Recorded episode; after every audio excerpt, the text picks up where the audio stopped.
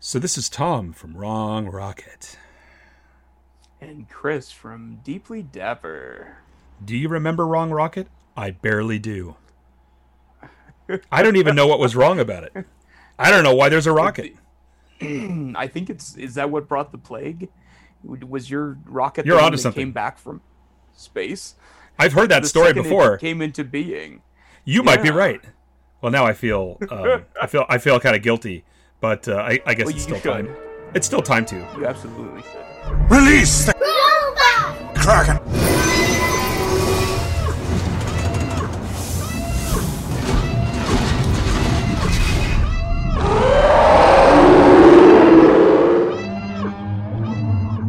Hey, Chris, how the hell are you?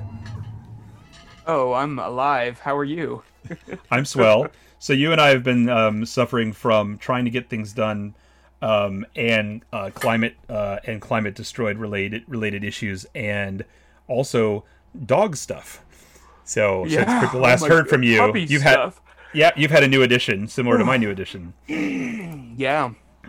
I also had a four inches of snowfall that like broke one of my trees in half, and then Jeez. it's been mid 60s the rest of the time. What is snow?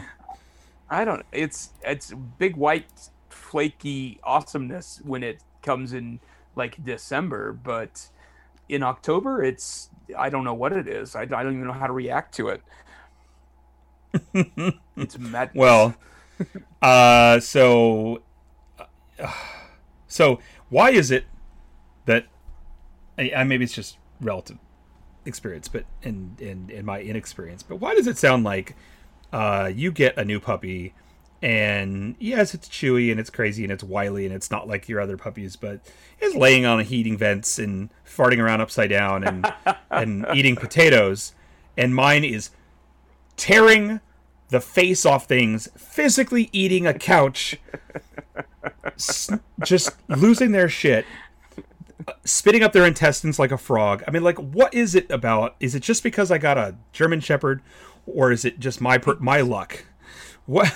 I I I don't know because I mean your kids also eat couches and spit up German shepherds, so Oh, yeah, it could. this took a turn.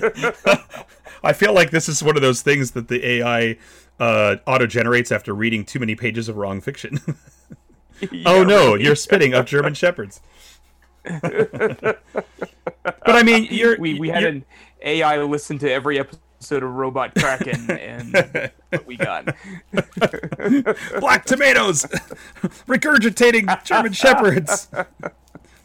Laughter, brackets. So, uh, so your puppy uh, Aspen is a retriever, Yes, and she is. It's been is a golden retriever. and she's been different than your other experiences, but pretty, pretty fun, right? But challenging, more challenging than you've had in Yeah, the past. yeah. right? She's she's more energetic with and less less prone to napping than our previous yeah. puppies have been.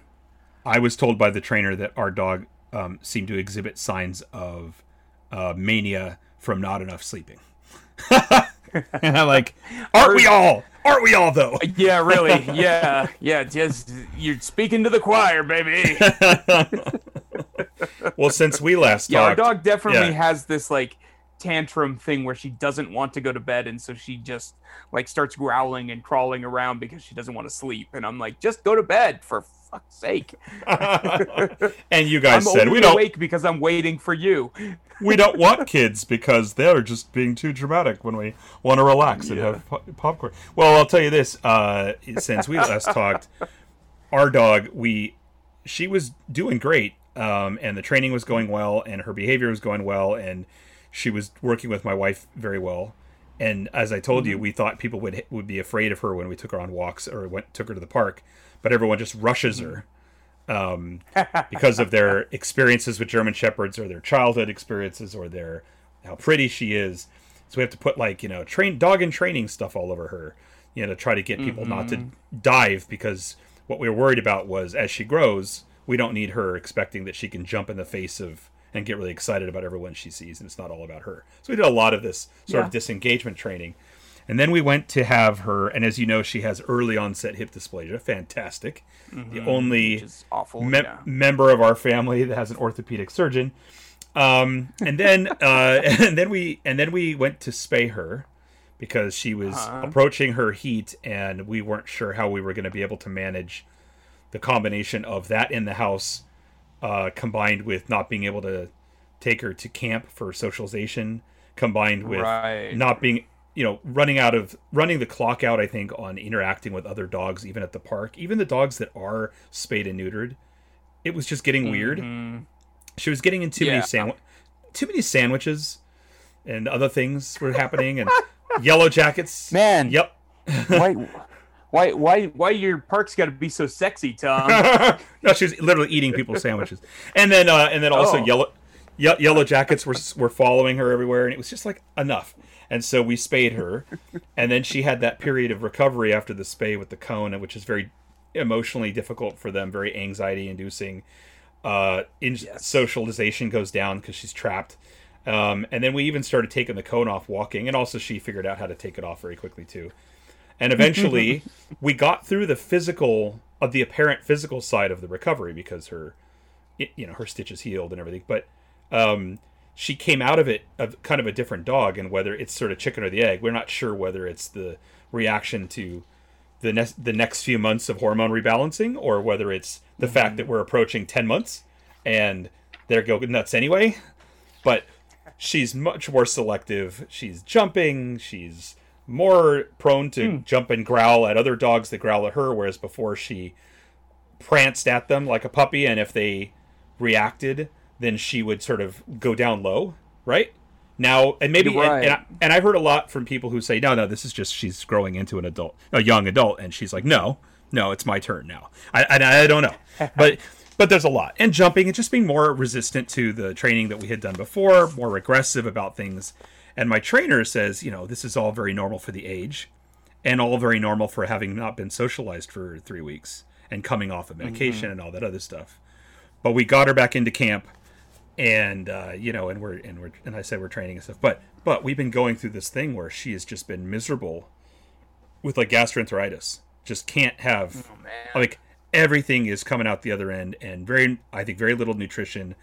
Um, we've been on a pure chicken and rice handmade diet, um, which is let me tell you, um, say what you will about those two ingredients, but Cuisinart them together, and it creates. It looks like the stuff they make hot dogs from, and smells like something from Stranger Oh, Things. yeah. It's terrible, right? And uh, and and yet it's still happening, right? And we've gone through antibiotics; it's still happening. Um, and and we're being told, oh, you know, just keep her keep her away from everything. And it's like, well, how do you? We we can't even keep this dog from eating furniture, and it's like you can't right. we can't not we can't have her um, unattended for more than a minute right before she gets into something so it's a lot but we've escalated her to three days a week on the camp Yeah. so we'll eat uh, ramen and she'll go to camp and then also um, in in the course of trying to figure out what might be going on i mentioned that um, sometimes we see her chewing on acorns in our backyard and my vet flipped out and said "Vac- acorns are toxic they're not um, fatal toxic but they will cause um, severe stomach distress to any animal any dog that eats them and that is Okay. definitely something we should eliminate right out of right out of the gate. And I have two giant oak trees behind my house dumping acorns, and due to climate change, they're all dumping them at an unheard of rate all over the neighborhood. so trying to figure out how to keep her away from them, um, and especially now that the rains are going, we can't even find the acorns in the ground. You know, it's just like it's nuts. And also Right. dark, daylight savings, so it's dark and we can't see, and so we're really kind of. Um, uh, it's been exasperating. It's been very hard, very hard. Um, and you know, just knowing that she's not happy, and also we can't use training treats. I'm carrying a bag of chicken, right, all day, um, and we can't use. You know, we just did like we give her a no hide bone, and then she'd uh, and then she'd sit on she'd eat, eat that for a while while we were eating dinner or sitting around after dinner before I'd put her in the crate for the night. Can't do that now. So, you know, oh man. it, it's been tough. But here's the thing. I okay. So it sounds like I need to send you some of these freeze dried chicken treats that my father in law is having me make. I absolutely need that. and I also yeah, need the other freeze dried treats. They're light. Well, yeah, that too. yeah. Well, so let me tell you this quickly, and then we'll move on to other things. But um, so she went in for um, another exam because Mm-hmm. you know we were concerned. So I wanted to know if there was complications from the spay, right? Mm-hmm. Even though physical exams previously hadn't indicated I can rub her belly, I can squeeze on her, and other than her hips, right? She doesn't react to that at all. And the fact that she's having things happening in the business means that she's not completely blocked, right? She's not dead. Um, but we wanted them to do another check, and so do X-rays and that sort of thing. And I had to drop her off at nine, and then we do the X-rays at, at like twelve or one, right? So that things can move through the colon or through the intestines, and then they can do some X-rays. And this is the story that the vet told me when she went to pick uh, when I called in to find out what's going on. And she's I was picking her up. The vet called me and said, "Okay, so we put her in her crate at nine, prepared to do her X-rays at one, and they were doing an exam on another dog, and they heard something, and they turned around, and there goes Freya tr- puppy trotting past them in the hallway. oh God. So they go, okay. So then they took her back to the room and discovered that she had figured out how to open the crate. At home we have du- at at home we have dual spring door on the crate, right? Uh-huh. And at the vet they have a single spring door. And they said, well, that doesn't happen often, but it is a German Shepherd, and she's a smart one. So they put her back in, put her back in, locked the crate, and then they used a carabiner with a twist a twist cylinder carabiner, locked it in place Okay. left. No, they're working on another exam, and they hear, and it's set up like a joke, but it's not really a joke. So then they're doing an exam, and uh, they hear a prance, and they turn, and there's a, there's Freya prancing down the corridor. So they go back and they get her again. I'm like, what the? And they go back into the area where the crates are, and the crate doors open, and the carabiner's on the ground. So she managed to unscrew the cylinder of the carabiner. And by the way, I've had three carabiners go missing, and I didn't know why, like at the park and stuff. And I'm, I'm like, what is even happening She's here? off rock climbing when you're not paying attention. clearly. hello.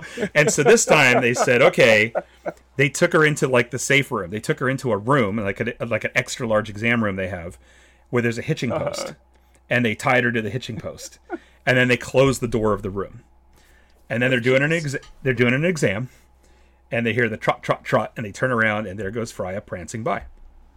So they go back in the room, and they're like, "What in that Sam Hill?" She got out of her to- she got out of her leash. Now they, to be fair, they uh-huh. did it. They did a slip lead, right? But like uh-huh. ninety nine percent of dogs will just keep lean keep leaning against the slip lead and then get the tension, and then they just get stuck, right? Right, she right. Immediately, probably from all the training I did for her by giving her that cone, but she just promptly put her probably put her paw in, opened the slip lead, hopped out of that, went over and used her mouth and opened the door, and got out. That's hilarious. So they're like, so we had some real thoughts about what you're going through at home and, and some respect for what you're dealing with this dog. When you say that she's Yeah, always really. getting it, getting up to stuff, we're really not surprised because she would not just sit and take a nap. And so then they did the X-rays and they sent the X-rays off to this and to do a rush um, interpretation and they got him back. And she says, well, the first comments are, you know, you know, large large biomass or large mass in his stomach. Uh, it was reported she had only eaten at 7 a.m. Um, unclear what this is, may warrant investigation, blah, blah, blah, and then, then some other stuff that's really n- no news, right? And they're like, well, that's really weird. And so they went, they looked at it, and sure enough, um, her stomach was full of food. So then they went and looked, and Okay. they went into the vet kitchen, and Fry had snuck in there and gone Oh, through no. two ba- two bags of dog food. and and what really astounded them was that they she hadn't ripped into them and have like shredded bits of bag in her because they of course you know purged her her uh-huh. intestine got it out there weren't shredded bits of bag or anything she cleanly ripped them open from the rip tear at the top emptied the contents ate it and left the bags on the counter so so they're like well good luck with that That's hilarious.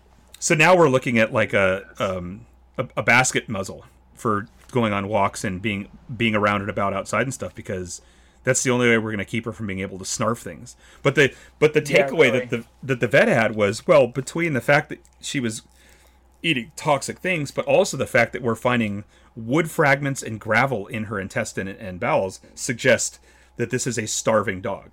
This dog is so hungry, she's just constantly getting into stuff and constantly snarfing, not just because she's just that way, but also she's hungry. so we talked about how much we were giving her and how we were trying to be lean because of the um his the dysplasia, and they said, well, I think at this point right. the fact that she's going down in weight and the fact that her you know this dysentery is causing so many troubles for her they said i think we need to tackle a different approach which is to pile it on. And so that's what mm-hmm. we've been doing the last day day and change is like basically double the amount of food she's getting which is just like i mean this is like what $20 meals right? Like Yeah, two chi- really. two chicken breasts and three cups of rice in a serving you know like what the hell? So and they want us to do morning morning noon and night servings of smaller amounts right? But morning noon and nights roughly roughly around six cups or so a day of food for a 10 month old german shepherd so we'll see That's madness.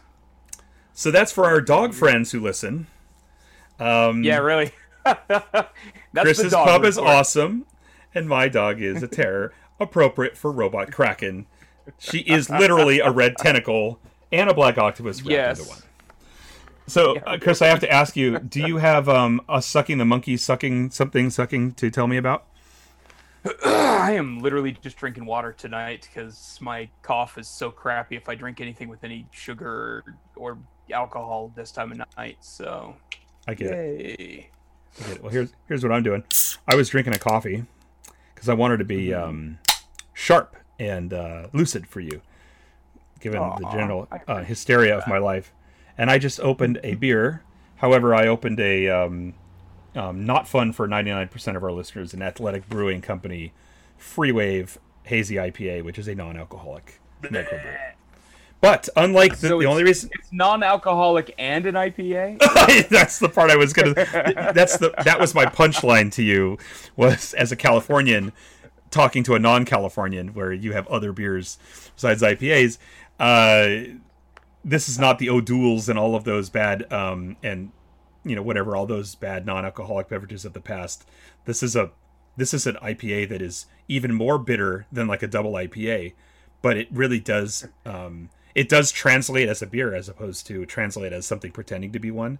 Um, especially when you had that and only that for an occasional beer over the course of some months, which has been the case with me. So that said, it satisfies the the sucking the monkey requirements, um, but will hopefully lead to less of the shelves fall, shelves falling down like we've had in the past.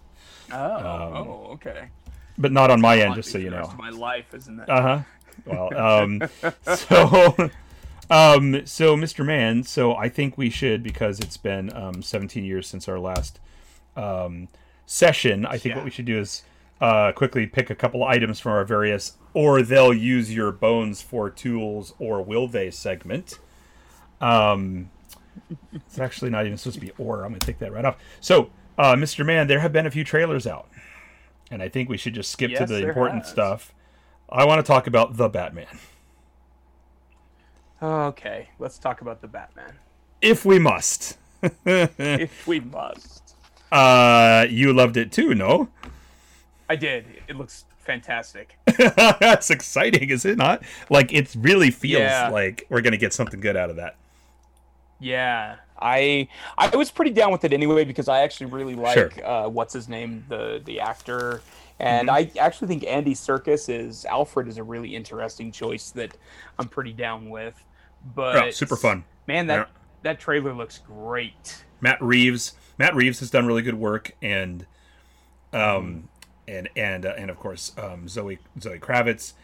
Uh, Yeah, awesome, awesome. Um, uh, the the awesome like um Paul Dano, right? Uh, and yeah. and um, Colin Farrell under all that prosthetic, which we were like, why are you doing this? But so weird.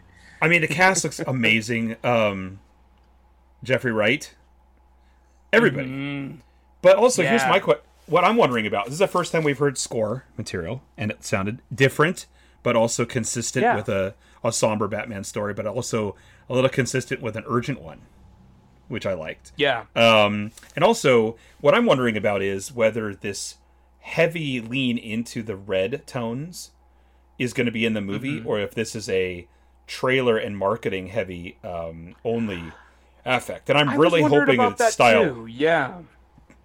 Me too. because when you because when you looked at how the Nolan films were marketed, they look like the Nolan films. Um, yes. and uh, it, when I look at some of the other projects that DC has marketed, they had a tone in their trailers that was often inconsistent with what it would be in the movie. And I wonder mm-hmm. both the tone of the trailer, but also the the visual style of it, whether that's what we're gonna get. Because if we do, fucking a, it looks so Yeah. good to me. Yeah, I'm all in. I, I just it looks so fun and cool and yeah, it, it I'm I'm excited about it actually. I, I'm willing even to accept the little the, these the, the little um, bee sting prick ears that he has, which I've I, which I hate. yeah. Um, just because I mean everything else. so, Yeah. do you think he's going to have um, white lenses that come down um, when he needs them for whatever reason, or do you think it's going to be like a different a different helm or what? Because they did I don't release know. that they released something, wasn't it? Like a Hot Toys or there was something that came out that was leaked that showed lenses in the eyes, and I wonder whether it's oh, a yeah, pre yeah. whether that's one of those things that's a casualty of pre of uh, pre-release changes or whether there's going to be different I don't know. You know, the other thing though, Yeah, I don't this know. Is, this is probably the only time I can think of where Batman's eyes being visible doesn't bother me though, and it's because um, Robert Pattinson is playing a, like not my not my um 3 a.m. thoughts level of Batman crazed, but he's playing a loose unit, younger a younger loose unit Batman that is like adrenalized. Like he's got he's Yeah. kind of bug he's kind of bug eyed, and I love it. I really love it. um, I guess final thought is that last moment. What a great way to end cap the trailer with uh Yeah. the explosion and uh, and the penguin saying you know like I got you I got you and then seeing the car burst out like at at speed in the air launch out of the fire and then ram him. I mean, Yeah, dude, I I love the Batmobile. I think it looks fantastic. uh, which is the artist that is still um, reeling from feeling like they kind of stole the. They were talking about it, sort of feeling like it was stolen from concept art done for the um, for the Batman Year One movie, but also there was one Oh, of yeah? the Batman comics, one of the more recent Batman uh, sort of multiverse comics Hmm. stories that had a muscle car Batmobile, and I can't remember the art- artist's name off the top of Hmm. my head that did it, but um, hey, though, here's one last thing I would ask you. In that scene where he's walking towards the penguin, he looks like he has like a really big camelback or something um, on a side holster next to his leg. And I, I kept looking at it. Yeah, he's that. got like something there. Yeah. I was wondering, is it the head of like some other one, someone else, or is it like, is is he staying hydrated? Uh, you know, or like I don't know. It's a bag of it's a bag with money signs on it. A So. severed head hanging off his, his thigh at all times. so, um, That's- look, that's dude, I'm Martha's I'm stoked. head. Yes, super stoked. Another one we got that um, Yeah. was was super um, uh, enjoyable to me was the full trailer for, or the full teaser, I guess, of and the early uh, early scene sneaks of the Peacemaker TV series. Did you watch those? Oh yeah, I did. It it made me far more interested in it than I thought I was going to be. We haven't at this point actually talked about the Suicide Squad, but there was a lot of feeling coming. it last time we recorded. Maybe maybe we did. It's it. I don't even know. Yeah, I think we Uh, did. with the multiverse, who knows? But the point is, time space continuum it could be playing with us. But my point is, we do we did at least one way or the other on the pod or not. I guess it was on the pod. We wondered, you know, was that the right offsuit offshoot of this? Is it a prequel? Is it whatever? But I, I think they're going to pull it off. I had faith, but I really like what I'm seeing about the tone of it. Yeah, Uh, yeah. But that was in the that was in the footage they showed of the little clips of him showing up to the bar and whatever else and introducing the fact that he had a sidekick named Eagly. but then the fir- Yeah, but then the actual trailer comes out and they doubled down. They did a they did a James Gunn slow mo walk up and the and the eagle is walking with them. And then So funny. and then they had that scene where he's he's hugging the eagle in the garage. It's hugging me. We're bonding. We're having a moment. Take a photo. like holy crap. Love this. Um Yeah, I'm way more into it than I thought I was going to be. so another thing they finally revealed, this is a lot of uh, DC fandom stuff from 2021. They um they released a teaser trailer for The Flash finally. after years of rumors about the multiversal stuff that, or Flashpoint stuff they were going to do.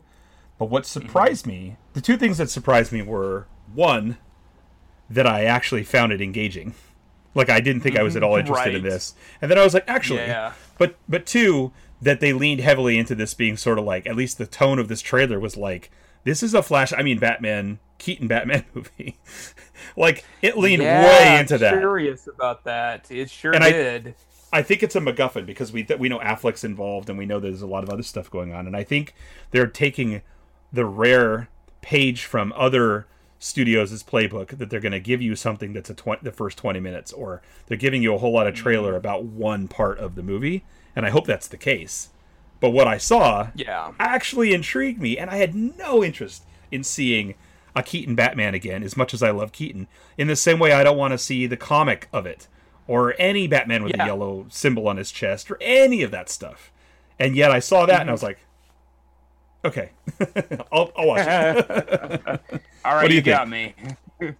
yeah, I think it And looks we- good. I, I, I, like you said, I, I didn't really have that much interest in even watching the trailer, but I figured we would be talking about it, so I watched it, and I was like, oh, Good man. okay, I'm, yeah, I'm, I'm, yeah, I'm, I'm into this. I like that one suit. I like the one suit, although, and they showed a number of suits in that trailer, uh, um, a few of which we'd never seen before. But I like that one suit that looks like the, is it the Waringo designed one, but or whatever? But it has the affect of lightning going, or like Speed Oh, Force yeah. lightning in in the tracery of the suit that's glowing. That looks pretty cool, actually. I thought. Yeah, it looked way better than I. Uh, like I've I've not really had any interest in the Flash in any incarnation, but his like almost everything about this trailer was I was like, all right, I'm I'm pretty down with this. I mean, and also that's I think what struck me was that was a suit that didn't feel like it was coming out of the DCEU. Like it was a little bit more Yeah, true. um, comic friendly and a different style than the type of struck in the same way that we've seen occasionally suits in the MC, MCU that you're like, well, that's different, but not very often, Yeah, right? They each have a design language that's been fairly consistent, and uh, that looked different. So I don't know. The Flashpoint gives them an opportunity to do that.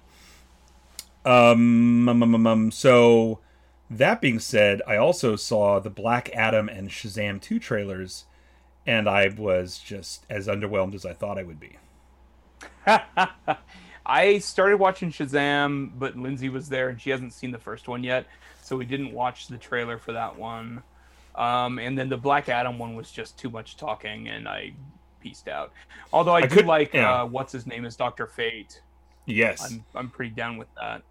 I just like him in general. Um, I've liked him in Yeah. um, in in various projects, and so it's really fun to watch him kind of scenery chew. Although he was really uh, the whole fandom presentation shtick was annoying. Like that, the Rock standing with his fingers Yeah. clasped, giving the big presentation. He now does this with like all of his trailers, and it's just like stop, man. But Yeah, But, I um, really don't like it. But when they actually showed the stuff, the two problems I had was I was not interested in Black Adam, and he looked, um, he looked kind of puffy, and with the hood on, it kind of reminded me of a puffy cable. Like it just didn't, um, Okay. You know, if you're gonna have this roided out guy doing, uh, you know, being a, a, a you know, in a superhero costume, look what they did with uh, Henry Cavill. They they neutered some of his muscles through the thickness of the material, but but but you still got a lot of it in there. But then with with this look, because there's texture to the costume too, and there's tracery, and the texture isn't a million tiny Superman shields, but like actually like just a bunch of nonsense all over it, and then there's the cloak on top of that. He just looks bulky. Right. Uh, I, I don't know. Yeah. Eh. the only thing I liked about it was holding a, skele- a skeleton, a guy, and then burning him into a skeleton was kind of fun. But who doesn't love that in the pandemic era? I guess. I mean, the, yeah, that that's yeah, you, you can't lose with that really. um, did you watch the first or second Hawkeye trailers? Mm, I watched one of them, but I don't rightly know which one it was. If we could get over the I- hurdle of him, Jeremy Renner, still being Hawkeye, um, and I'm optimistic that maybe he will. I choose to be optimistic that he's going to be more engaging with a little bit of focus time like this. I'm just so thrilled how much of the uh, Matt Fraction arc is coming through with this, with Kate Bishop Yeah, and the yeah. and the Russians and the plus plus plus. You know how much I love that, and just like everything I'm seeing, I'm so stoked. Yeah. Um, and I also appreciate the fact that they're doing the, you know, the trials and tribulations during Christmas thing again. It just happens to not be um, Shane Black, which is the funny thing. right. yeah, really. Yeah. So Yeah, I'm, I'm Uh, pretty down with yeah. that. I know we talked about that on the last one because I was trying to figure out if the wife was still the same actress or not. right, right. yeah, I right. think it's pretty cool. I'm stoked. I mean, I, I, I'm looking forward to watching that. Yeah. Um. So, uh, in the Marvel news, were there any items in recent Marvel news that you think we should be discussing, or you want me to just pick a few? Is there anything you could think of? Uh, not off the top of my head, honestly. No, I feel like I've watched a trailer for something, but I don't recall what. We finally finished What If, and it was fine. Um. but- So, I, I mean, the first thing, maybe speaking to the trailer you watched, I mean, I think one of the things that happened fairly recently is they released a teaser for Spider-Man Three, and we saw the confirmation of the multiversal into the Spider Verse kind of bullshit that because we saw a de-aged Alfred Molina come up out of the ground oh yeah. as Doc Ock, and we also saw a Green Goblin grenade. And also, Yes. as people have been shown, remember all the stuff that's been in the spoiler footage and all the sneak photos, and people are making all this guesswork about whether Garfield and and Maguire are actually in this, and whether this means that. Um, he is in the same clothes as Tobey Maguire was in Spider-Man Three, and there's some other stuff going on. So, like, I don't know. The problem is, I love him and I love the cast of the Spider-Man movies, and I just wanted it to stay small scale Spider-Man. And they keep Me going, too. and they did great in the first two movies, but I keep, still keep hoping we can go backwards after Endgame, um, and even after Far From Home, and just give me Spider-Man. Maybe no, I was praying that that was all misinformation. That No Way Home was just going to be well, he's on the run because he's being hunted and he's hiding in places, and it's Bruce Banner. You know, 80s Bruce Banner Right. uh, or 70s Bruce Banner problems. You know, he's being Spider Man, but every time he's Spider Man, they come for him. You know, I, I was hoping that was what it was. Um, so I agree. I, I I don't know. And he's been saying some. There's been some stuff being said like, oh, they're and this movie sort of end caps the franchise well, and we'll see what happens. And I don't believe anything I hear from anything, especially him. but I'm just not really. excited about this multiversal thing. I just wanted that to be the anime, and just I don't want this. I'm excited want about it, this. but I it's not what I want. Yeah. I, Like, I want would've multiverse much in preferred- yeah. Go ahead. Go ahead. No, no, it's fine. No, It's- tell me. I was just You would have much preferred what? Uh, pretty much anything but this. Like you said, the smaller scale thing, I think would have been really nice. And instead, they're just like, let's pile 74 villains in, and that never goes wrong. I just figured out why. Yeah. I just figured out what it is, and it's not just the same thing that gave me resistance to Keaton Batman and and and all that stuff. It's with the multiversal stuff that they've been setting up in Phase Four. It gives you the opportunity to show alternate versions of characters, which is fine. I like that. Mm-hmm. But what they're doing here is giving us alternate actors for characters in a nostalgia based context, and that's what I don't want. If it was Tom Holland in an Iron Spidey outfit, or you know what I'm saying, like if it was him in different versions of his character, or a female version of his character. Do you know what I'm saying? And it's focusing on the what in the in the similar in the similar to the way the What If cartoon did. Um, that part I like. It's, it's the conceit that you're just bringing in, roping in these people from the other movies that are not in continuity that the fans have seen. Uh, I don't like it. Yeah, it's it's a little too dependent on the viewer's knowledge and not the character's knowledge. And I think I- that that's I agree. Yeah. and, and also um, I get the butterfly effect, but um, it doesn't. There's no rationale behind why. I mean, there's nothing that would say you wouldn't have different people different Peter Parkers or whatever, right? Different humans, being, Right. Different different Peter Parkers. I mean, anything could be anything, but um, what's the fun in that? That's like Yeah. Yeah. th- that, that whole principle that people have been complaining about in certain uh, TV series and things that have been come out where they're like, okay, if you make this one change, um, it's going to radically change the the history of the world, but then everything else is still the same. Like it was like a butterfly effect that changed one thing, but then there's no entropy from there. That's that. That's how this feels to me. It's like, wh- why would you, why would you think that if we need to show different, uh, different dimensional versions of these characters, that they would all be ri- wildly different people, but they would all have the same character name, right? yeah. It makes much more sense the way they portrayed it in the the conceit about Mysterio that he was a superhero Mm-hmm. from another world the entire construct of his storyline and the construct of his appearance and who he was and everything else was something that was alien to their universe and fake but that made much more sense to me from a from a multiverse standpoint right because it was like it's Yeah. it's just yeah the world the world evolved differently so you have different people anyway nah Mm-hmm. meh. the other thing i would say in marvel is the lawsuit is settled yeah. and that has a big effect on the contracts for existing for people who are still active like uh well i guess she's still active on the non um marvel side she's doing the um haunted mansion or something like that no not the haunted mansion is it she's doing some I have no other she's doing some other theme park movie and uh but also other other pe- and then like like Emma Stone as Cruella and there's a few other people who are like well great time to negotiate. And I think that's a good thing because Right. the regardless of the nuance of the, what people thought was fair or not fair about the salaries and the deals that people make um, the breach of contract is a breach of contract and that's not fair. So i i think it has a big it's going to be a big shift in how these future contracts go but also very possibly kind of like what happened with uh some of the big uh celebrities in the 90s and the early aughts when all of their salaries were leaked and it's meant that they started scaling back because people were like saying you know so and so got 20 million to do what? And they got 20 million? Right?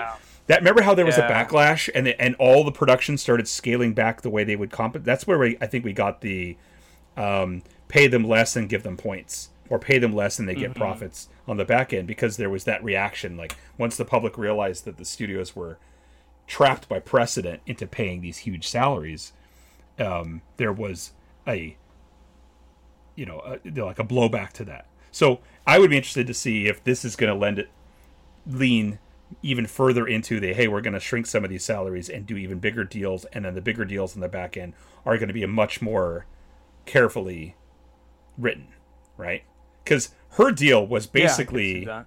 it hers her deal was like a, a Robert Downey Jr. deal, right?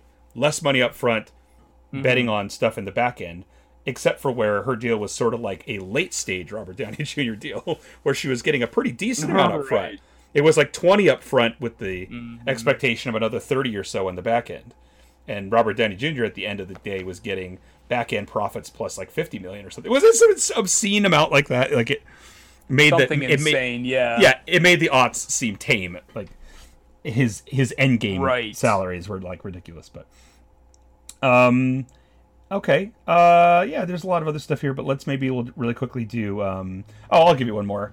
Um, for She-Hulk, there was a uh, Twitter photograph from uh, Jameela Jamil's account. You know, she's the one who was cast as Titania, and who is in or who has been in the uh, the um, The good place. the good place, right? And all it is is her with some heavy, ma- some some some very um, vampy makeup on, and then a her di- or her hair or a wig dyed orange. But I'll tell you what, have you seen that? Have you seen that image? If you haven't, I have am gonna send it. No. I'm, I'm gonna send it to you because I got to tell you, dude, it.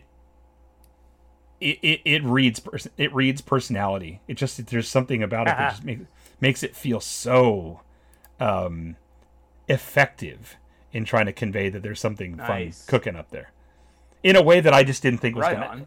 You know, the casting was interesting, and I was like, "Oh, cool! I can't wait for that."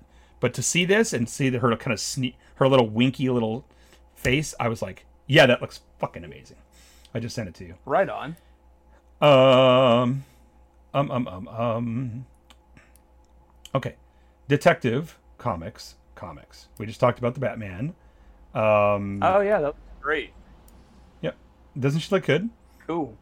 In a way that I just didn't yeah. really think was gonna even happen. Um, Yeah, that's pretty exciting. so I'm stoked. Uh, and then you know, meh, meh, meh. You know, I. I don't even want to talk about. Any, I don't have anything about detective uh, detective comics comics to talk about other than what we already did in our trailer stuff. So you know, whatever, we're done. Um, in a Star War, uh, I think I would say the two things I would mention um, that amused me recently of this list here is that um, there's a new uh, sort of arena combat game for, for Star Wars that was either about to launch or has launched. You know, there's a handful of characters and you fight in an arena. You know how this works. Well, one of the characters, Okay. there's a limited selection set of characters you can choose, right? And they're really random assortments of Star Wars type characters. It's not Okay. just it's not like major players like here's Han Solo. It's like this is a smuggler who's a Rod- a Rodarian or whatever it is, a Rodian. But it, the best one was um, a figure in a, a tall figure in a cloak with a weapon, and it's it's two Jawas under one cloak. and you see that in the game, you, you see in the gameplay that when they jump out of the way or they got kicked or something, that the coat flies open. There's two Jawas, one standing on top of the other, and I'm like, we need that. We need less Dexter, Dexter Jettster, and more of that sort of whimsy in Star Wars. Yeah, I'm totally okay with that. See That's awesome. Um, and I guess the other thing I would mention is in Book of Boba Fett news, um, you know, it wrapped. It's going to air very late this year. They announced it's going to be launching right as the same time as Hawkeye is ending, or something to that effect. Very similar to that. So Okay. that's exciting. We're actually going to get Boba Fett this year, which is kind of surprising. And then, um, Yeah, that is cool. And uh, also it's going to not just be touching on um, his uh, his Tatooine, his current ex- his current moment sitting on the throne, moving forward as the new Hutt or whatever it is, but also catch up on other things that's been happening to him on Tatooine and elsewhere, whatever, whatever. So there, it sounds like there'll be some flashback work as well, which is something I'm looking forward to. And the final thing, and the most Yeah. important thing, is they they released a new poster and you know it's another you know sort of him on the throne or him standing around or whatever the hell. But the key point is Mm-hmm. they fixed the thing i was worried about. They got rid of the tatooine robe under the armor plating. So he doesn't have that Oh, weird Okay. uh you know uh, uh, uh, uh, uncle jeebus put the chest plate on over his bath over his sleeping gown vibe that it had in the uh, episodes which you know it's fine. But anyway so Uncle that's the thing. Huh? um, Uncle Jeeb, Jeeb S, spelled funny because it's Star Wars. Yeah, Um, right, right. It's got a three in there somewhere.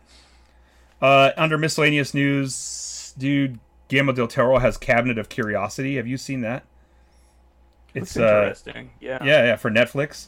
Um, Andrew Yeah. Lincoln and a bunch of other people have been cast. It's going to be, I think it's an anthology, right? I believe so. Yeah. Yeah. I am just, of course, there for that. Why would I not be? But I'm just Yeah, excited. That's a thing. When there's something like that coming in the future, that's always something we can rejoice about. Um, Also, they they released some you know, some teaser image that showed that Umbrella Academy season three is imminent, and I'm excited about that as well because it's Umbrella Academy, and I want more of it. I still haven't seen it. Oh well, there were things that happened at the end of the last one that changed things, just like the end of the first one. So once again, they're sort of doing a reset to a different kind of story, and that looks thrilling. I love it. I love it.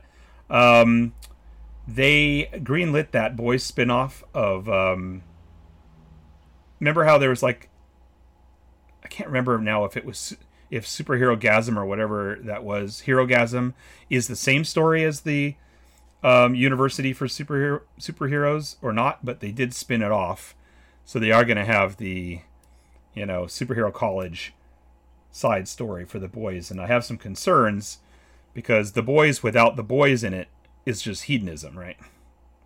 Yeah. On the other hand, on the other hand, the boys without the boys could be even more third rail, or sorry, I mean wrong rocket than post-human than uh, than it would have otherwise been. So who's to say?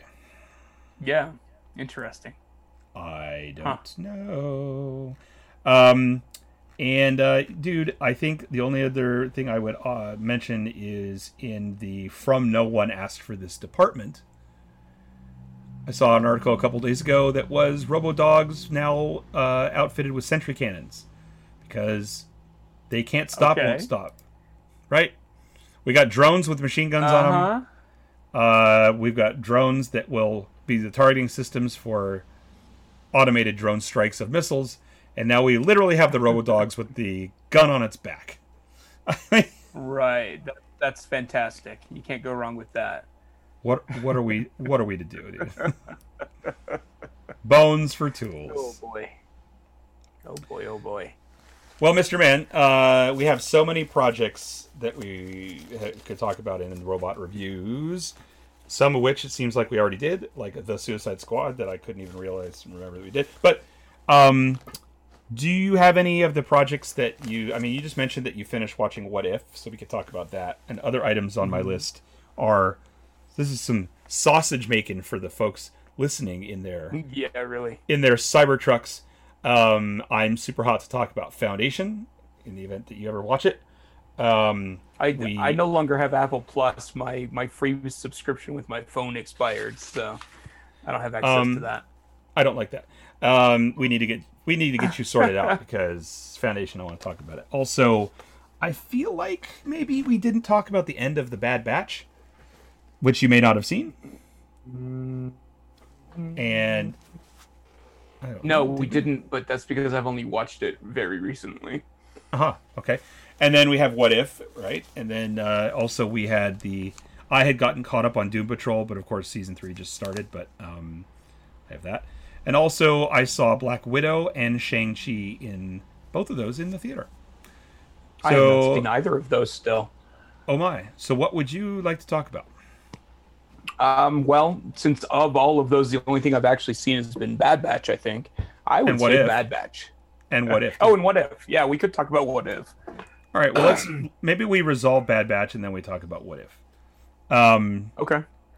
So, I mean, I, yeah. So, what what's your? I mean, we, there's a lot of nuance. I mean, there's some stuff that was happening at the time that I was writing a bunch of notes and whatever. But, but, but, but, but ultimately, what was your feeling of as it wrapped up the season, based on some of the stuff they were leading up to and some of the promised or unpromised payoffs and just basically how it ended?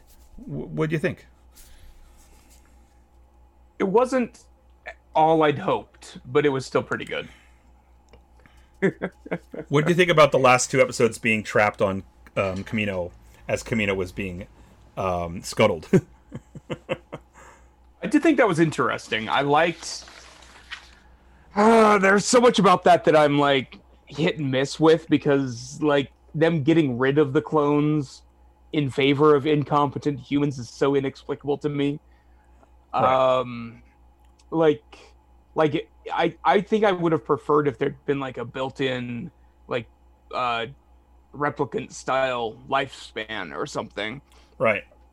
But They tried. They tried to because they used what's his name that one um, officer doing some pontification to uh, um, the Kaminoan leader, saying that it was Yeah. a it was a it was a principle of mass problem in military speak. Right. They just had so many planets. They got Right. so many con. They could just conscript all they need. They just need to put bodies in front of things and just keep civilians. People are not going to be doing military uprisings because it's because you know that was that's nonsense. So it's really just going to be about crowd riot control, and they just need bodies, and so that would be less expensive than a very expensive clone um, operation. And that whole thing to me, I was just looking at mm-hmm. that and I was thinking, but except for the fact that the Empire went from needing to pay the Kaminoans for clones to to a point where there mm-hmm. could just be no, just make the clones. here's the here's a blaster. Yeah. Here's a blaster. Make the clones. That's the whole point of turning into an empire in the first place. There's no more. There's Really? no more negotiation. And the only time we've seen all this, you know, you're on a planet and they've got to work with an existing government or they've got to work out trade agreements and all this other stuff. It's always been these transitional uh, stuff happening in tra- either at traditional points where they're just trying to soft ease into control, which has those Right. 30s 30s Germany uh, callbacks, right? We're just going to soft slide into taking over by leading you down that path through the systems you have in place until it's not the system you have in place. And they have done a pretty good job of showing that in the uh, in the cartoon actually. But also, they have we've seen examples where the Empire did stuff like that. Um, we saw it in Rebels, and we've seen it in this a little bit, and we've seen it in other projects where the Empire does negotiation and and uh, sanctions and various things to encourage compliance because they just didn't have the resources to to to the military resources to occupy the planets the way they need to. They want to be able to just do pop-ins, and a lot of that dovetails with the Foundation stuff that you haven't watched. But I think that is the only thing about not having clones that might make sense is the idea that maybe there's such an infinite number infinite capacity for needing to have boots on the ground that they would never have enough clones to do it so they would have to resort to putting guys in suits and just make them stand there because they didn't want to um, spend a lot of put a put put garrisons Yeah. on every planet i don't know i don't know Yeah. It's a show force versus actual force, I guess. I did like extent. I I did like that those two episodes um, played out as I enjoy some of these doing. They, they played out like a role playing game uh, session Yeah. where it's the kind that I like, right? Where oh well, it's sinking. What do you do? And it's a lot of them going shit. Let's just work our way to get above water. What are we going to do? And it ended with some some Deus ex machina, but at the same time, the fact that we got two whole episodes of them running down corridors at Dutch angles and and a lot of repetition and frustration and trying to trying to think their way out of an impossible, seemingly impossible s- situation. I just enjoyed the fact that that was happening. Do I think though Yeah. that they should have been giving us more payoffs? Could they have done that in one episode and we had more um, a more um, exciting finale payoff? I yes, I think that's the direction they should. have gone. Yes. Yeah. Yeah. They ended this whole season on a very down note. It's oh, here's Crosshair, and he really is not going to go with us. And sir, later, dude, then we'll leave you on the drowned planet. and Fuck off. Um, and instead, it should have been ending in like some big Star Warsy thing at the end of the season to kick off the next one. That's something the shows have done better at than the animated. Yeah. Yeah. Yeah. It, it it was interesting the way they did that. Definitely. I Um. Yeah. I liked what? it. I, I I mean it was still really fun, like the Sure. whole season overall. But yeah, yeah, I was I was disappointed when it ended. I didn't want it to stop. In the sense that the, I felt Yeah. that way about each no, of their same. cartoons. I like much. that. Yeah, I like their crew a ton, and I think I think that um, like the new characters that they introduced with the, I feel like there was a little too much Rhea Perlman in this season, but Yes. other yes. than that, I really enjoyed yes. pretty much everyone else in it quite a bit. So Um, as I am wont to do as a design nerd and a McQuarrie fan, I think the highlight for me was in the last few episodes we got the transition stormtrooper between the clone troopers and the traditional stormtroopers of the modern era um, or the empire era that we had what was effectively McQuarrie's clone commando design um, as it like like a mutation of the clone command hmm, what do I want to say? It was a mutation of McQuarrie's stormtrooper design beyond what they did for the clone commandos in Star Wars Rebels and Star Wars Clone Wars cartoons, right? Because they mutated, they took that design once, and it made it the super the the the jetpack wielding Mandalorian trader um, stormtroopers, right? And now here we Yeah. have one that's sort of this cleaner, cleaner um, look. So we had commandos, and they would define them that way. They said, "Oh, those are clone commandos that are doing the training," and then they had a bunch of stormtroopers walking around in a hybrid armor design that seems somewhere between that and the classic stormtrooper. So I don't know, just from a design Yeah. standpoint, I was enjoying seeing all the different little those little details and how the designers on this show were trying to find a way to bridge um, a number of different design styles. And in Yeah. these flashback type storylines, that's always the hardest thing to make me happy about, right? So yeah, to me, absolutely. That was a win. When the Stormtrooper's a win in a clone in a in a Bad Batch cartoon, maybe that's what does that tell? I don't know. I don't know if that tells something good or bad, but um, okay. And so Bad Batch, what do you um, what is your hope for season two? I honestly don't know. Um, ah, that's a good question because there is so much that I assumed that they would still be dealing with it. they've sort of tied up Yep. now. And there's not a ton of like mystery left to it. So I I have no idea where they're going to go with it. What about you? Um, so I thought about this a lot at the time that it ended, um, and I was thinking a lot about some of the criticisms that they did a bunch of not even backdoor piloting, but a lot of the uh, same criticism with Mando season two. Right? It's like guests every episode or every mm-hmm. other episode that is something from Star Wars that you're going to be familiar with, and or the argument that every other episode wasn't the Bad Batch as the central point of the episode, making it feel True. Yeah. diluted. That doesn't bother me, and in some ways, mm-hmm. because the Bad Batch ri hardly ever evolved and grew mm-hmm. as a concept, and they they more than anything in their own show feel like the child the kids cartoon component of this thing, right? What I wanted, remember I was bitching about what I really want out of all these series is just more of the um the world building structure of evolving from the Republic to the Empire and wanting to see that change. right. And and we did start to get that towards the back half of the season even more, and I like that catching up to the Yeah. first few episodes. Um, so there's a lot of criticism that I don't entirely agree with. I liked that we saw them meeting a young Hera, and I like that we Yeah. saw them interacting with um, participants in the fledgling rebellion. Um, I didn't mind that they they ended it with nope, we're out.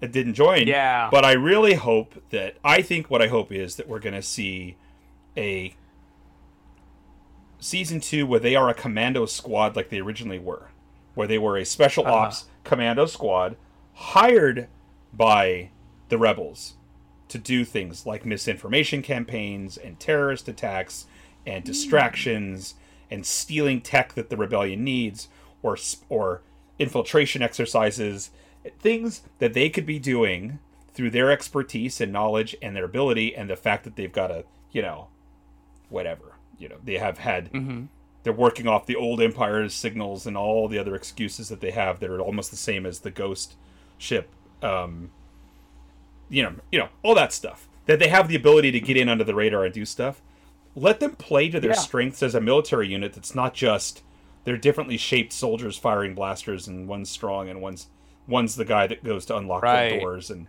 one's the guy like can't find no tracks you know i want you know i want to see them being used as a unit as a whole for strategic things. And what we saw in the first season were d- little bits of that but it was mostly like you're bounty hunters or you're you're going off and doing missions but they were always like you're going to go into this thing with bad intel and then it's going to get and it's screwy and then you got to improvise. And and while that is a fundamental Right. um, a fundamental story about the reality of that kind of work I, I like the idea of them running missions for the rebellion Yeah, And I all the time- cool. insisting that they're not doing it for the rebellion per se but they're just on contract but then right, being pulled being pulled farther and farther and farther into the you got to pick a side. Stop stop playing games you know? And i think that they set up a lot of the premise of that with um, some of the other clones that joined the rebellion that they've met like rex and you know just i don't know. There's there's opportunities there. And then we can see some of these other worlds that um from star wars that we like and we can run into some other characters from star wars but in a different way than just Yeah, we're on a cool. planet. We're on a planet. Is that Greedo? You know, that's you know. So Oh, look, anyway, it's it's the Rancor. it's the Rancor. Those guys play flutes. Um, all right, so uh, next, I guess we could talk about what if. Um, unless I also was going to ask you, did we ever also? Uh, well, did we did we did we finish Loki? We did, right? Did we talk about Loki and finish it up? Okay, okay. Yeah, we talked Um, about Loki. Sweet. Um, all right. So, what if? What if? What are your thoughts on what if? What Tell me some thoughts. I think it started out really strong and got pretty weak as they tried to turn it into a full like encompass story in my opinion.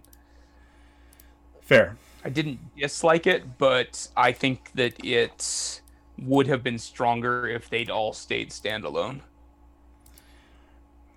Yeah, it, it really felt like the fact that it was mandated to be leading into multiverse stuff. Um, hmm uh,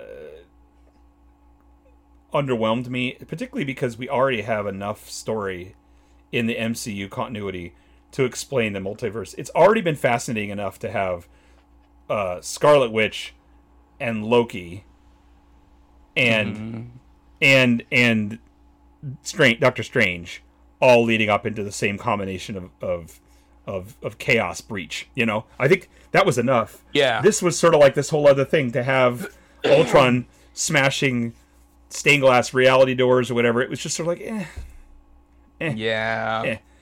I did Yeah, though. and I yeah. know, I I really like Jeffrey Wright as the Watcher, but Do you?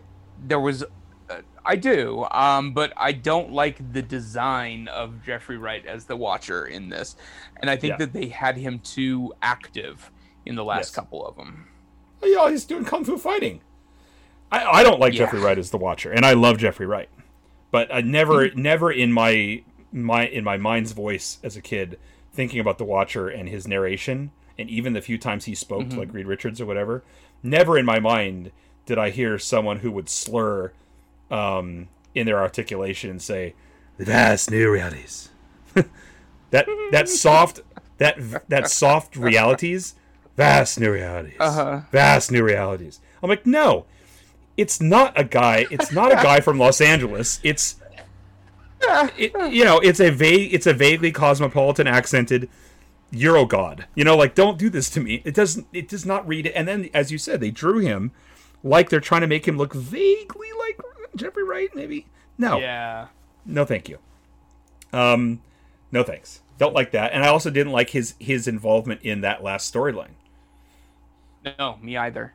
I I would have and like the the super random stupid people that they chose that didn't really make any sense at all. Mm-hmm. Yeah, the like, dream team "Oh, of people look from previous episodes. yeah, yeah. It's like, oh, look at uh, the the green Gamora lady that was sort of in an episode. We'll use her. Yeah, you're perfect for this mission. No, you're not. Yeah. It, it, it, it felt a lot like um, in some of our uh, gaming in days past, like for example, in some um, you know, so like superhero gaming, I had exercises where I took existing characters and I gave them at random to the people who were going to play, and it was very much that in the spirit. And this is what they were, of course, playing on in the what if was that 70s era and or the 80s era thing in Marvel where they would do that like the particularly the defenders teams where you're like well okay this one's Hercules and Dragon Man and you know like what you know Yeah. Machine Man and whatever it, it- there is some real um, discontinuity and discord when you have just pick people right out of the handbook and throw them together but for Yeah. Watcher to be like you are the perfect one in your reality to help me with what you're in the reality didn't it didn't at all read to me as logical it was just who they had No, no. yeah, and it it was it was just silly. They're just like, oh, also let's let's throw all those zombies and the Scarlet Witch in there, and yeah, I just uh, the the standalone episodes were really fun. I enjoyed pretty much all of them. I thought they were really good. Like the the Doctor Strange one was really Uh-huh. had some really interesting things to say. The Thor one was just pure silliness in a really good Uh-huh. way, in my opinion and then they're just like, "But we've got to cram them all together," and yeah, it just it fell apart for me there. the um the conceit that the watcher would pick all these random people and say you're perfect for my dream team felt like unearned and they, they also never did anything to warrant their Mhm. use right it was Yeah. one character it was one character that did something demon strange Yeah, did something. Yeah, all the other ones just got slapped around and did a lot of you know whatever you know hold the multiverse. Right. However, when you see the the same multiversal logic, well, timeline logic being applied in uh in the Avengers final Avengers movies, Doctor Strange saw use the time stone to see one million versions of the events and pick the one was the only one that could lead to their eventual success by failing. Um, Right. in that sense, the logic is he's seen so many different iterations of reality. The, the the ripple effect or the butterfly effect of this individual person's choices in a new context would be the thing that would work. And so the randomness Yeah. of that, say, you know, like whatever, you know, Spider Man's best friend Ned, if you're on my dream team, you're the one who's gonna you're the one who's gonna trip and fall into a switch and whatever and do the thing. You know what I'm saying? Like that's a very specific yeah. multiversal knowledge thing that would lead to it. This was I'm just going to go back and visit this and pick handpick these people, but there was no execution about why they were important. Right. Yeah. Like like if they'd at least had some sort of limitation or something, but the fact that he just picked like one from each of a previous episode, he's just like, I can't really remember much else about it, so I'll just go to the most recent realities that I realities that I peered in on and just snag a random character from each. yeah. Among yeah, Yeah. among those among those realities, I really liked them kicking it off with um, Agent Carter or uh, Captain Carter. Yes, she was Um, my favorite. I thought that it was a really great use of the design style for the animation they were using. They did a really Mm-hmm. good job of making her big. Um, hmm in an unapologetic way. I thought um, they didn't need to put Rogers in an Iron Man armor, but I didn't mind it. But overall, it Yeah, was it was just fine. It was totally successful, and that was the one of the few pieces Mm-hmm. of fan art I, do- I did it during the pandemic. was doing a, a- an art art piece of her because I was just like, well, that's a great design, and I just love her, and I want that live Yeah. action, please. So let's do that live action. And maybe Yeah. cross fingers we get Yeah. that. Um, and I did also really like the, the strange one, particularly the idea that his Mm-hmm. pathos about his cho- all his guilt that he that there were Mm-hmm. these in, these fixed points that you couldn't change, and that that the that the tragedy of him being able to do time timey wimey stuff was that he couldn't affect the timey wimey. He couldn't use it to change the one thing that mattered to him. Um, that was really that was neat execution, and I enjoyed it. I agree. And there was Yeah, chopping I- of space and, well, tentacles too. Right? Yeah, all sorts of cool intergal- interdimensional ghoulies and things. Yeah, I, I well, and it was funny too because I felt like the animation wasn't as good in the last few episodes either. Yeah, I agree. Because those, there were some parts of those first like four or five that were like genuinely dazzling with how good the animation was and how they they captured likenesses but still animated them in a style that Yeah. worked for it. And yeah, I don't know. I just it was hit and miss for me, but it was still enjoyable, and I'm glad it exists. And Yeah. honestly, if you think about it from a from like an 80s comic book nerd standpoint, it was very fitting to the spirit of What If, in that Sure, there are Sure certain ones that are excellent, and there are crossovers that suck. One hundred percent. And I think that what like you spoke about how the end episodes didn't feel like they had this good animation as the early ones. What I was aware of most was that there didn't seem to be have they didn't have the same cohesive sort of art direction that the early ones, particularly the standalone Yeah. ones, did. So, for example, Demon Strange episode um, had an art direction style to it. Lots of shadows and darkness and long light cast and weird effects and stuff that was very consistent with that story. Um, and the the Captain Carter one had the first Avengery vibe to it and had this really great um, retro kind of feeling to it. When you got to the end episodes, it was Yeah. like it, it- you know, not only was there no signature style to it, but also the over reliance on this this thing that they put their flag in the ground and said that multiversal gateways and this one's going to be um you know clashy clashy mcclash stained glass uh things. It just was like it almost felt like those moments in those moments in media where the computer technology they tried to do stuff because they could and it didn't work. You're like oh that's really Right. gro- Like gross the opening to Amazing Stories or something. Yeah, yeah, exactly, exactly. I didn't mind the idea of the story that Ultron, um, that there could be a version where if if Ultron got the Vision body before they did, he would be unstoppable. Um, I Yeah. like that, No, and I, I didn't even mind that it went all the way through, like he conquered the universe and then found the gateways and said, "Okay, I'm going." They shouldn't have ended it with the way they did, as being, "Well, this is our excuse for making the multiverse," or "We we we sort of won." I think it should have been nope. Yeah. It should have been like some of the other what ifs where they're just abruptly end. That epi- that should have been. Oh really? Who was that talking to me? And Watcher being like, "Oh shit, he sees me through his reality." Yeah, that would have been. and then that would have been like, "We're done. Just stop right there." You know, Yeah. Yeah, legit. kind of like they did with the zombie one. Um, you know, the zombie one wasn't a bad execution of a of a zombie type story, and I think just No, the it really wasn't. It ended with this sort of vague glimmer of hope. But um, Mm-hmm. I sh- I sure as shit liked, much like the one where it was the someone was killing off all the, um, you know, Ross, G- General Ross was killing off all of the Avengers and stuff. I liked that there was in that what if reality there were those stakes, those people were dying and they weren't coming back. Yeah. Um, I really liked in the zombie one. I really liked the whole thing about how um, Hope was giant size and then being dragged down, and that they were puncturing her helmet. That was horror. I liked it. It was really horrifying. I felt it. Yeah, it really was. Um, it had that vibe of the people who it's like. Um, it had that vibe of spacesuit horror and um, plague. Obviously, plague horror when things breach. Did you get bitten or did you get scratched? Oh no, you're doomed. That kind of Yeah. thing. It definitely played up all that stuff, but it also had a little bit of um, bugaboo horror from like stories of like you know where the someone says like a like an insect whatever goes and gets under their skin and multiplies or like the Star Trek mind worm you know when the when they're breaking Yeah. into her helmet and she's struggling and then starts to fall that's what that evoked for me and I was like Oop, that's successful that's scary I don't like it No, I agree. Yeah, I think they did a great job with that. So I did not like the Thor party one. I Oh, like yeah? the I like the banter with him and full um full frost giant um, Loki, but there was some there was some some conceits to the stories diff- the way they went that way that really um neutered Jane.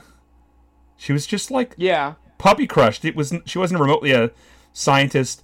They at least in the movies, I know they aborted her storyline because of the direction change with Patty Jenkins, and she just kind of aborted. But at least in the first movie, they were trying to say she was super smart and super confident, competent, and had all these ideas, and then he was challenging her a little bit, and she was kind of getting a little hot under the collar about him, but not to the point where she was being um, relegated to the background because now all it is is she's just swooning over the the hunky guy, right? Yeah. At least that's, that's, how I felt in the first Thor movie. It was like it was a balance point. She's human too, but she's still also this confident, intelligent, groundbreaking scientist. In that, what if she's just Yeah. like, oh, did he call? Did he leave a message? What did he say? about? Yeah, it's like, "Shh, true. just stop. um, so I, I just, I'm disappointed that you liked it. Um, okay, There's nothing well, wrong with having a pure comedy episode, man. You're you're absolutely right. And there were certain things that they did in that that were funny. The idea that they would use Earth as a party planet in general was kind of funny. That they thought so little of it that it was a it was an in Ibiza. that was kind of funny. Yeah, That just given what we know about the destruction of the ecosystem in places like Ibiza and Burning Man and that kind of thing, Black Rock. Right. Um, that part I really that part I appreciated in it. That they were just just shitting all over the place. Yeah. So, anyway, I do hope that there's more what if. They have not. I don't think that they at this point have said there will be. Um, I don't think so. Yeah. yeah, it, it might just be a done in one thing, but I mean, there's so much potential for interesting stories when if they were to let it go. If they just didn't Yeah. tether them all to the to having a point. Right. Right. Right. Okay. Well, Mr. Man, do you think it's time to do a quick planned plundering and rum fueled recommendations section? Certainly. And if so, do you have any planned plundering? Oh, do I have planned plundering? I've I've been like working 17 hours a day on getting this stinking RPG finished up, so I haven't done much of anything. Like I've only watched a couple of horror things this entire month, so it's kind of pathetic. Um, Oh my I God. am um yeah like i i haven't even watched an entire horror movie the entire month of october it's very strange Um, I am actually. Uh, I just got in one of my uh, one of the games I'm looking forward to playing with my brother tomorrow, um, and that's Nemesis, which is a board game that is heavily influenced by Aliens. Only it uses the words intruder instead, and like Mhm.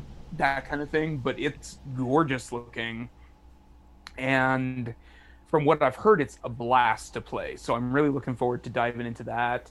And then I'll probably play it solo a little bit for my uh, Die Alone solo RPG podcast as well, just because it's sort of thematic. And it's been kind of my, like, I'll quit for an hour or two before I go to bed each night and sit and play a solo RPG or a solo board game of some sort, just as sort of to unwind, but still keep my mind in the the right world of trying to get this game finished.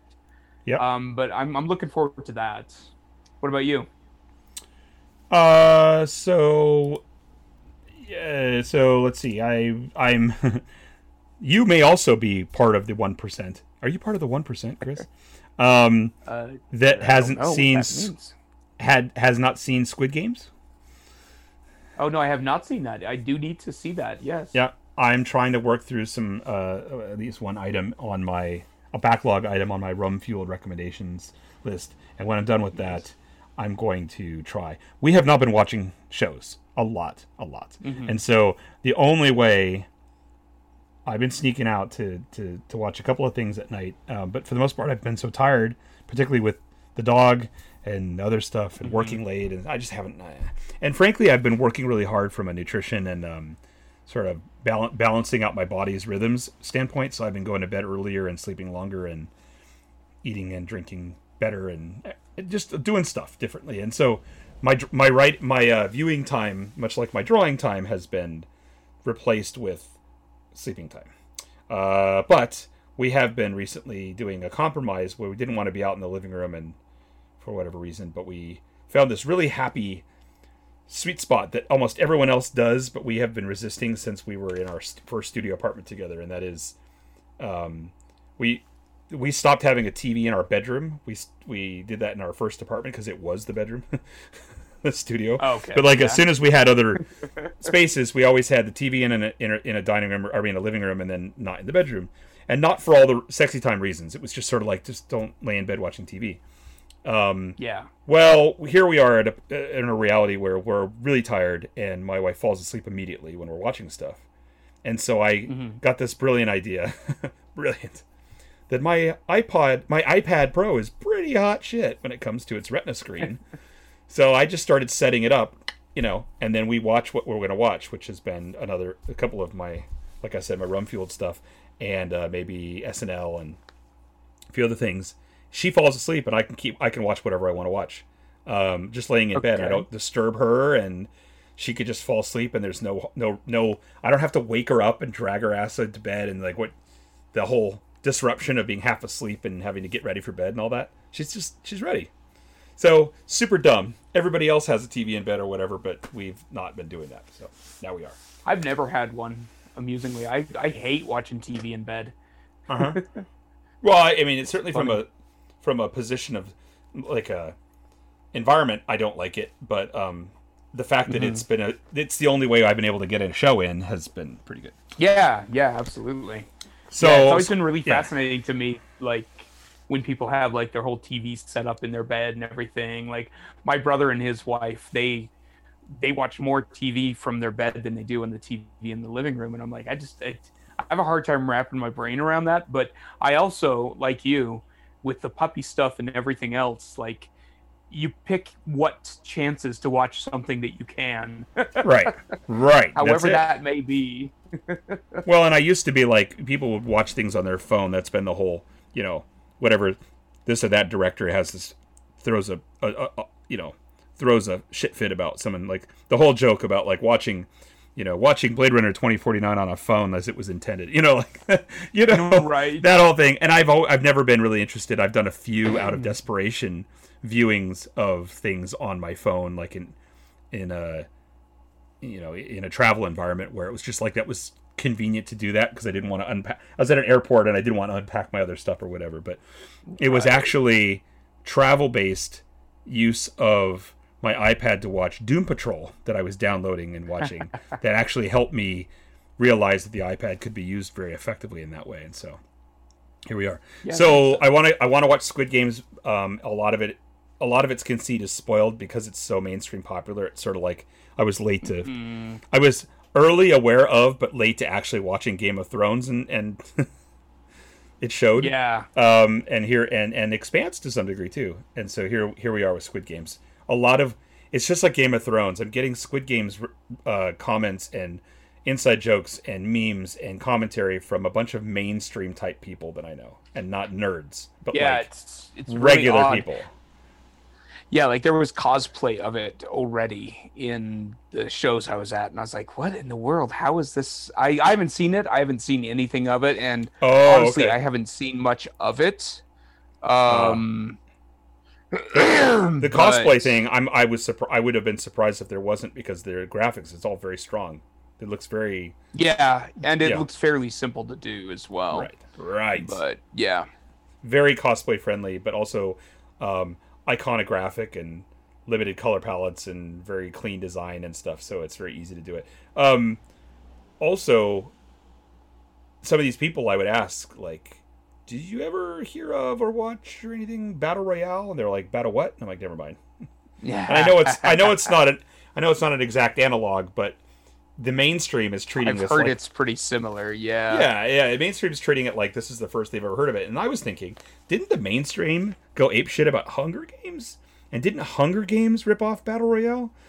So how come people Uh-huh. aren't saying this isn't Hunger Games? but I guess it's because it's so much more. It's more running. It's more Running Man than Hunger Games, probably. So anyway, uh, all right. yeah. So we we can assume anyway. yeah. So Squid Games, um, and then also I, you know, I also plan uh, to start watching two Star Trek related things: um, Upper Decks, which is the animated show about in- interns and whatever it is, cadets and Lower Decks? Back, back lower decks, lower decks. That's the one I want. Upper Decks is what we always got. Lower Decks is what I want to watch. Um, I've I've seen the first season of that and I enjoyed it way more than I thought I would. The amount of in jokes and sly nods that you really only catch if you're a big Star Trek fan is shocking to me. That's great. And I was initially turned off because of the early trailers for it. It didn't feel Rick and Morty-ish enough. Like it didn't feel edgy enough. And I was like, eh. Yeah. But I've heard from now that from you and a few other people that um, both Star Trek fans and non-Star Trek fans who said that they uh, that they enjoyed it. So I'm gonna watch it. And then also there's Yeah, a Devin likes it, and I'd never in a million years thought that he would. I can see that. Yeah. The um, there's another Star Trek animated series coming out called Frontier, I think, and this is the one we talked about it at least once briefly. It's um, it's animated in the style of um, it's that style like Troll Hunters and and uh, how to Oh, train how to train your dragon, you know, and it's and it's about a ship of it's a ship full of non cadets, like people who stole. I think it's a people who stole a, or came across a Starfleet ship in their scavenging or something like that, and they get on it and it fires up and it's a training ship and a um and a and a and a, and a holographic uh, Captain Janeway is the one that is in charge of teaching them. Oh, and it's like, well, hello, cadets, and they're like, we're not the cadets. She's like, you are now, and just the fact that they can bring back um, Janeway in a way that makes her much more compelling to me now than it was at the time, and also just the I've always enjoyed stories where it's an outsider, um, s- sort of backsliding into Federation culture without or Starfleet culture, I should say, who weren't the recruits, but rather are um, either conscripts or like we saw in um, in uh, in the Janeway series, right? We had that whole like terrorists are on board and sorry, you're part of the crew now, and you know, and Deep Space Nine did that to some degree. I just like those kind, and and uh, and uh, Discovery does that too by bringing on um, sexy sexy smuggler guy and a few other people. I just like those stories. You know what? I don't. You don't know what I'm talking about. Anyway, my point is, I like stories where someone is resistant to Starfleet and then sort of goes along with it and ends up being part of it, but doesn't drink the Kool Aid. Right? That's the character I Yeah. enjoy. The one, and this guy, there's a character on Star Trek Discovery that's like that. He's just like, well, you know, not wearing that uniform. You know, just kind of, I don't know. I like that. but I'll still, you know, get the engine engine to 105%. so, Yes. Okay. Yes, hey, the game course. the board game the board game that you were going to play is it called Intruder? No, it's called Nemesis. Ah, Nemesis. Nemesis. It's really cool looking. The Um, aliens are sort of alien esque, but they're like a little more larvae looking. Ah, yes. I've seen that stuff, yeah. There's, yeah, it's really cool. The minis are, look great in it. Um, yeah, I'm actually. Quite They look really good. I, I like pulled it all out and played like a, a like a test run of it, so that I knew how to play the rules and stuff. And it it seems like it's one of those games that looks super complex, but once you're playing it, it's really just as long as you have the sequence down, it's pretty snappy. So it looks Right, pretty cool. right. Yeah, I can see that. Uh, you know, I forgot there is one other thing on my um on my plan plundering, um, and it, it is a frustrating one. It's the final book in the um, it's the final season of Expanse, um, and and uh, and the final book in the Expanse. So Ah, after the New York Comic Con at New York Comic Con, they revealed the first trailer for the new season of Expanse, and then they also re- revealed that um um uh they they revealed that it's only going to be a six episode season, okay, interesting. um, and people are pissed about it. Hmm.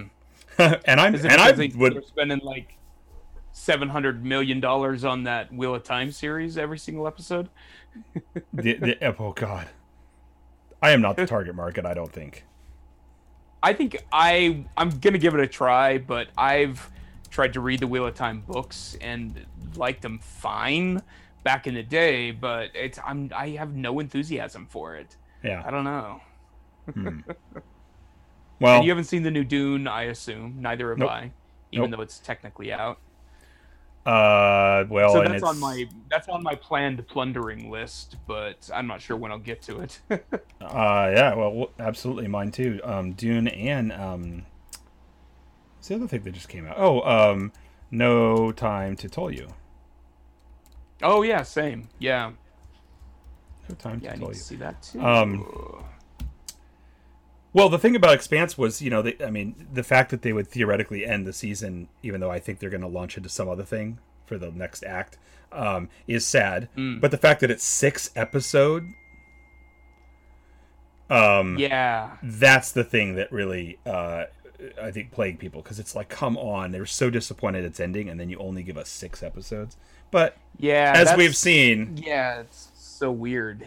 But as we've seen, six great episodes is better than twelve bad ones, right? Or like twelve stretched out ones. But I think that there's a lot of mm-hmm. fears that it's like Game of Thrones did, where they're like, well, we're just going to really quickly just abruptly end things, and we're going to abruptly do it in too short a time. And I think that's what the fan base are freaking out about. I choose to be positive, but I'm a little bit nost- I'm, I'm melancholy about it, right? But the other thing is Leviathan Yeah. Falls, which is the last book in the series, is coming out in November. Yes, I have it pre-ordered, as does Blake.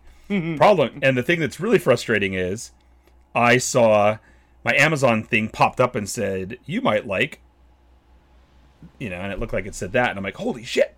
And it was a special edition hardback, and I'm like, yes. I don't know what the fucking problem is, Oh. but yes, yes, yes, yes. And then it came, and it was actually a 20th anniversary, or some anniversary. It can't be 20, whatever it was. It was the some anniversary edition of the first book, Leviathan Wakes. and I was like, shit. So I had actually Uh, I planned my weekend. I told my family I'm like, bye bye. I'm gonna be reading this book, and I was so bummed when I opened it up and realized it wasn't that wasn't that it got released early, but rather just a re-release of the first book. So I was like, no thanks. yeah, November. That's when it happens. interesting. What about what about your rum fueled recommendations? well, s- sort of the same story. I haven't had a ton of time to watch anything, but I did see the first two episodes of the new Chucky TV series on Sci-Fi, and it is fantastically done. I'm amazed at how good it is. It's super fun. It's really horror. It's not toned down at all. The uh, animatronics for Chucky is it's so good. Like the expressions that they managed to bounce back and forth in is really impressive. Um, so yeah, that's that's probably my my one thing that I've watched that I'm like, oh, this is really surprisingly excellent. Um, we've been watching Schitt's Creek, which is really fun. I'm way late on that one, Me too. um, but that's it's it's really yeah. excellent. I forgot that's that's Um, the next one in my list for like with my wife. Like that's the one that I'm saying she wants to watch morning show next, and I'm like, how about Schitt's Creek? Oh, Schitt's Creek is so good. Like Oh, the way wait. they handle uh like the relationships and the family and like it's touching and heartfelt and really well acted. I I'm shocked at how much I love that series. Oh, I can't wait. My kids have both somehow my kids. I don't know if we did it on a whim out of desperation to try to get them to watch something that we might be able to bear, but we turned them on to the Modern Family and started watching from the first Oh, nice. first season, and both my kids love it. Right. and on. so we're really delighted uh, watching with them because even though we've seen it before, we're like, yeah, well, these are those days when the, when the show was firing on all cylinders. The whimsy, the detail in the script, and the the rapid fire little things that you would catch, and the subtlety of the composition of each framed show, and all that stuff is so much fun when you've you know, watched it before and you really get to focus on how they can construct some of these things and the callbacks and call forwards to things and you're like oh man so yeah. and in some ways it's a harkening back to like Frasier and Cheers and that era of writing where the, the where the Right. intel- there's intelligence in the script that's um impressive in in so much as we've loved uh, sitcoms over the last 15 20 years that were based on we loved them most when they were random such as the Tina Fey stuff right? These you know like the 30 Rock and the Parks and Rec and you know and even the uh, Mr. Mayor that I like now. I like them because they're so like wait what? Right? But Modern Family wasn't wasn't um, randomness quirky quirky clever. It's just construction clever. And that's what I like. So anyway Yeah. so totally. Chucky and Schitt's Creek eh yeah, Um, Chucky and Schitt's Creek. I'm I'm going to recommend. Um, wow, two of the three you can't even watch, but Foundation. So Okay. uh, we'll talk about maybe Blake and I might be talking about that one before you and I are. But um, anyway, I'm anxiously. I, I am really enjoying it. It's getting mixed reviews, but not for me. Um, and also, we're finally getting close to being caught up on Ted Lasso, which is another Apple TV show. oh, Um, yeah. I don't know if you've heard about it or thought about it, but um, it's when you get I've another Apple when you find a way to get another Apple TV subscription somehow, it's definitely a one to, to watch because uh, it is infectiously positive and pleasant. It's still interesting, That's what I've heard.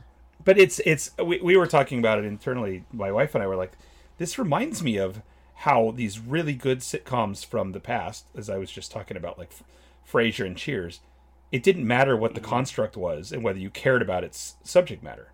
All that you, all, it just had to be the tools that they were using to build characters and make an interesting dynamic that you wanted to watch, right? And how so many mm-hmm. shows have taken that approach and it just doesn't work. They're like, we're space janitors and it's going to be crazy. And you're like, no, this is the conceit stupid. I don't want to do it. But in this case, you know, it's a show about fish out of water in, um, you know, UK football. Uh, I, neither of us care about UK football. Mm-hmm. I watched I watched World Cup soccer, but you know what I'm saying. It's like it's not. I don't want to. I don't want to really watch any sport relate sports context shows. But it doesn't Right. matter. It doesn't matter. It's not using. It's not a sports show at all. So anyway, Hmm. it's delightful. Um, and then also the third thing I'm working on right now is Reservation Dogs. Oh, I've only seen the first episode of that so far, but Oh, okay. I enjoyed what I saw. Oh man, it's it just gets better and better. I think it's it's just firing on all cylinders. I really enjoy it. So Nice. Well, Mr. Man, Nice. exciting that we get to talk in the year 2021 more than once, and uh, so we'll uh, we'll reconvene in uh, 2022 when. Uh... No, that's not true. I just pulled out of my pocket a a dried chicken chunk. This being cooked mm. chicken from the bag of chicken treats for my dog, but like days and days old, and now this like weird dried out, like ultralight dried out husk. I have to wash my hands very carefully. Yeah, really. There's a new It's a variant, delight. chicken pocket yeah, really. Chicken pocket. It clearly came out of China. Yes. All right. Well, buddy, um, I'm going to go off to Betty Bye dreaming about McQuarrie uh, stormtroopers and uh, and uh, Jameela Jamil as Titania. Those two images of okay stuck. those. I've been staring at them on my screen while we've been talking, and so I think that's what I'm going to be dreaming about. And then my 3 a.m. thoughts are going to be something related to that, I'm sure, or not at all. Nice. So um, until I get those uh, samples, the aforementioned samples, I really don't know that I can endorse your products, but I would love to be able to. So That's fair. just got to remember I will that. have to get on that. Yes. Peace out.